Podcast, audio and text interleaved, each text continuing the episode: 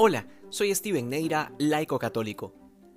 El episodio de Maús se lo conoce sobre todo por el papel central que tiene la Eucaristía en el encuentro de los caminantes con Cristo. Pero además, esta escena corrobora el mandato de Cristo en la Última Cena, de hacer este rito de la fracción del pan en memoria suya.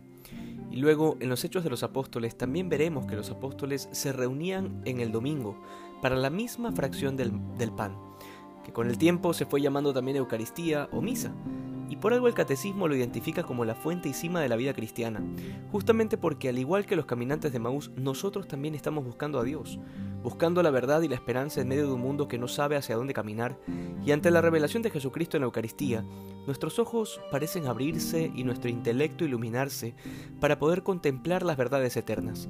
Pero además se nos deja un detalle importante para identificar un verdadero encuentro, y es el profundo deseo de que ese encuentro no termine, porque como lo decían los caminantes, su corazón ardía cuando les hablaba.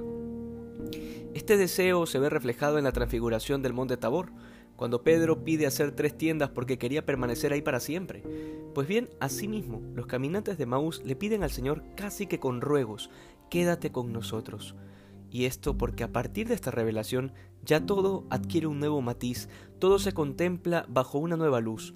Por eso a quienes les parece pesado asistir a misa o les parece que dura mucho, es sencillamente por falta de amor, porque no han podido encontrarse realmente con aquel que puede abrirles los ojos e iluminarles el intelecto.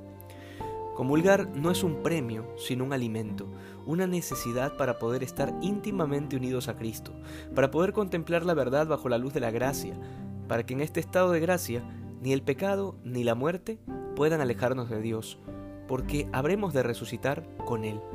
Que hoy seamos más santos que ayer. Dios te bendiga.